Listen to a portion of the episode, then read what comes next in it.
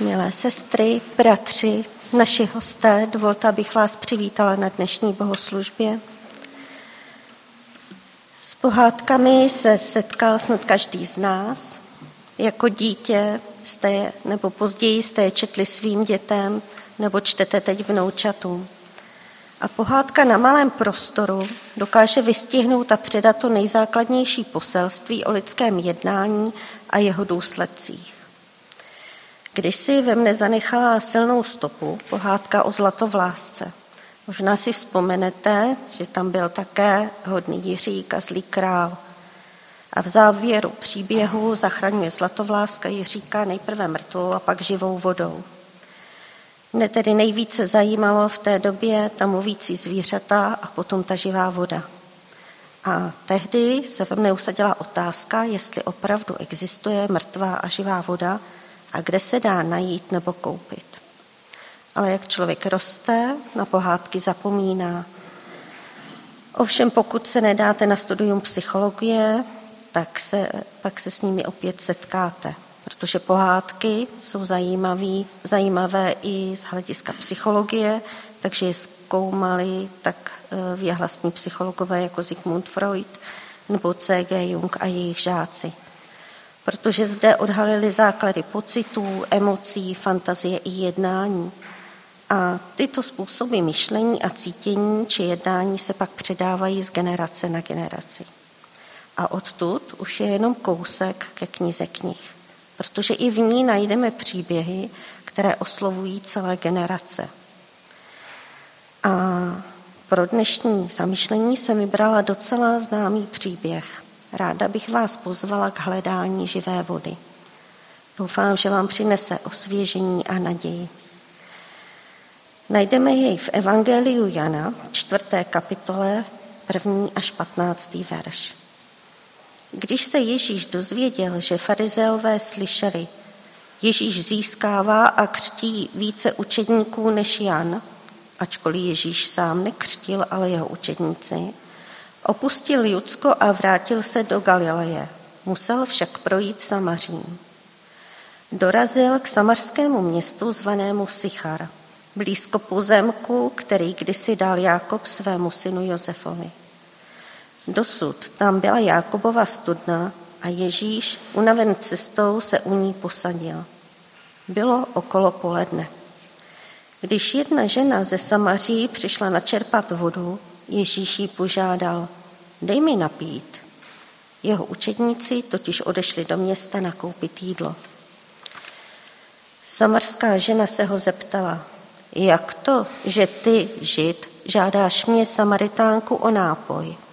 Židé se totiž se Samaritány nestýkají. Ježíš jí odpověděl, kdybys znala ten boží dar a kdo je ten, který ti říká, dej mi napít, žádala bys ty jeho a dal by ti živou vodu. Pane, nemám, nemáš ani čím bys čerpal, namítla žena, a studna je hluboká. Odkud vezmeš tu živou vodu? Jsi snad větší než náš otec Jákob, který nám tu studnu dal? On sám z ní pil, i jeho synové a jeho dobytek. Každý, kdo pije tuto vodu, bude znovu žíznit, odpověděl Ježíš. Kdo se však napije, kterou mu dám já, vody, kdo se však napije vody, kterou mu dám já, nebude žíznit už nikdy. Voda, kterou mu dám, se v něm stane pramenem vody, tryskající k věčnému životu. Pane, dej mi tu vodu, řekla žena, ať už nežízním a nemusím sem chodit čerpat. Tolik náš příběh a pojďme se podívat na něj blíže. Na první pohled můžeme mít pocit, lidově řečeno, že zde jeden mluví o voze a druhý o koze. Ale jen na ten první, protože celý ten rozhovor byl zvláštní. Už ve starověku si lidé vody vážili, stavěli studny, aby mohli napojit dobytek i pokrýt všechny své potřeby. O studny se často vedly boje, protože kdo měl studnu, měl zajištěn život. Voda tvoří základ všeho života na této planetě. Naše tělo je složeno z 50 a 60% vody. Voda zde hraje důležitou roli při přenášení různých látek mezi buňkami a orgány. Pomáhá při termoregulaci nebo očistě. Bez vody přežijeme pouze tři dny. A to je jen malá část toho, co obyčejná voda dokáže. Ale Ježíš v našem příběhu slibuje jinou vodu. Vodu zázračnou. Neboť ve verši 13. čteme, každý, kdo pije tuto vodu, bude žíznit, odpověděl Ježíš. Kdo se však napije vody, kterou mu dám já, nebude žíznit už nikdy. Voda, kterou mu dám, se v něm stane pramenem vody, tryskající k věčnému životu. Ježíš tedy nabízí vodu, která se v nás stane pramenem a dovede člověka k věčnému životu. Jestli jste někdy na nějaké túře ochutnali vodu přímo z pramene, víte, jak chutná úžasně, jak je čistá, protože je pročištěná zemí, je otevřená, protože nabízí občerstvení každému, kdo jde kolem. Někdy se zdá, že je bezbraná, když do pramenů můžeme šlápnout. Ale je silná v tom, že to bahno dokáže, dokáže odplavit. Je i veselá, když posílá vo, své vody do světa a oni s důvěrou přeskakují překážky na cestě. Živou vodu najdeme všude tam, kde proudí, protože stojatá voda zarůstá řasami, hníje a zapáchá. A tak si dnes položme první otázku. Jakou vodu máme v našem životě my? Když budeme pátrat dál, tak zjistíme, že lidé jsou z podstaty zvídaví. A tak, ať záměrně či nikoliv přispívají k různým objevům. Nedávno jsem četla, že v 80. letech minulého století se vědcům podařilo vyrobit pomocí elektrolýzy živou a mrtvou vodu. Ta živá je zásaditá a ta mrtvá je kyselá. Obě našly posléze využití v různých oborech, ale pořád to není ta živá voda, která obživuje. Ti, kdo také zažili totalitní časy, tak si vzpomenou, že naše řeky i lesy byly mrtvé. To proto, že se do potoků, řek a půdy dostával kyselý déšť. Ta mrtvá voda. A ta dokázala otrávit velkou část našeho prostředí. A v nepříznivém prostředí život neprosperuje. Dlouho trvalo, než lidé pochopili, že kvalita našeho života je závislá na kvalitě vody. Pro vodu je ještě charakteristická jedna vlastnost, jeden přírodní zákon a to je koloběh vody. Je neměný, je nezávislý na lidech a díky tomuto zákonu je voda roznášena po celé naší planetě. Voda tak propojuje různá místa, bez rozdílu státu, vyznání, etnického původu či dosaženého vzdělání. A tak, když se podíváme touto optikou na náš příběh, zjistíme, že Ježíš, který je na cestě, stále plní úkol daný Otcem, zvěstuje jeho slovo a představuje jeho lásku k nám. Nevymlouvá se, že spěchá, že nemá čas, že má dost své práce nebo že zrovna plní jiný důležitý úkol. Využívá příležitost, která se naskytla.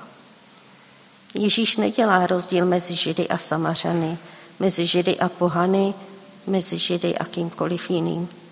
Zajímá ho žíznící člověk. Ježíš hledá to, co zahynulo, aby jej občerstvil svou mocí.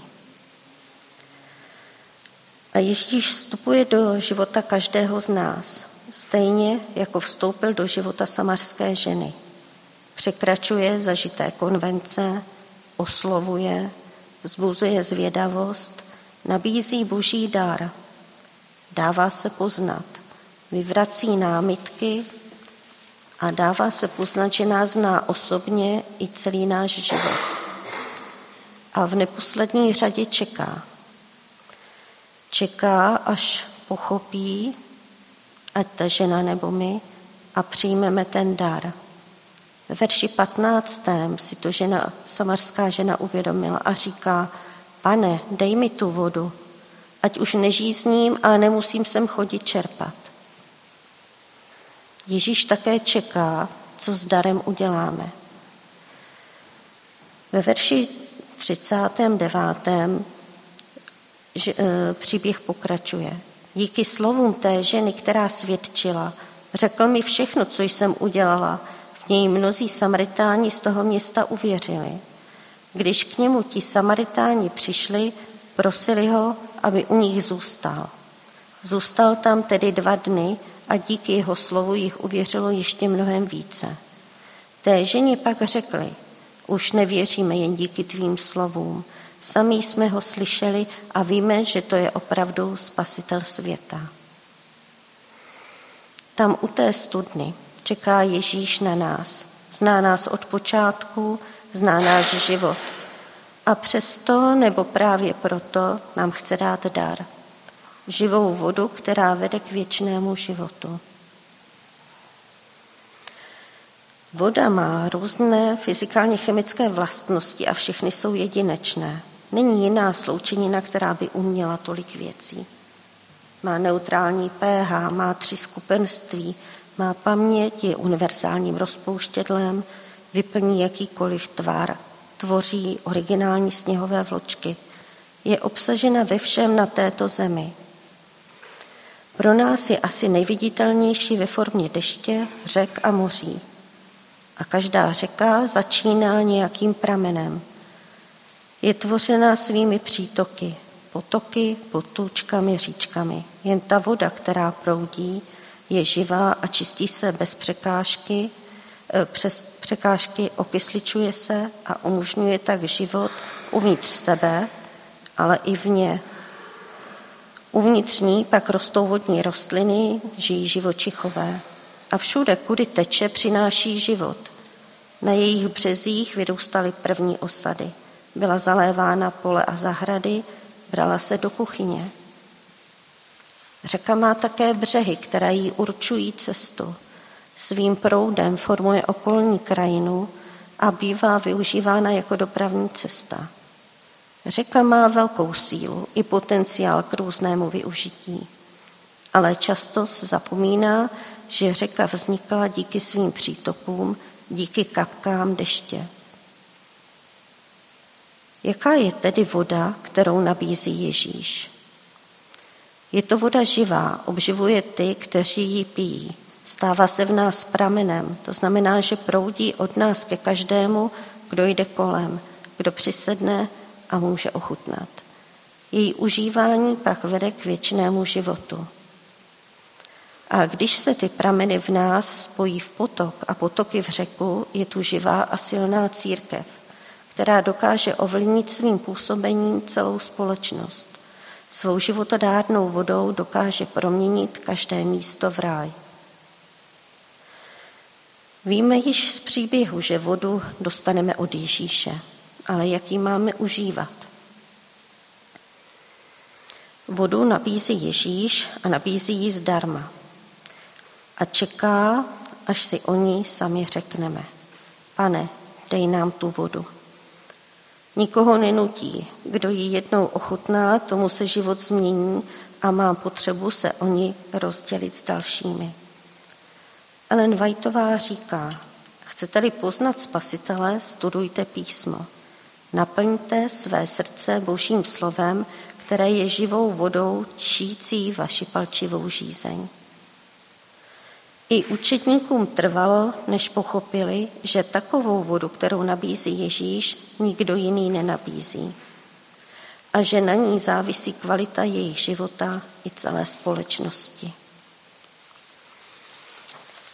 Možná se necítíte být řekou, která zvládá velké úkoly, ale nezapomeňte, že každá řeka byla kdysi pramenem a každá kapka se počítá.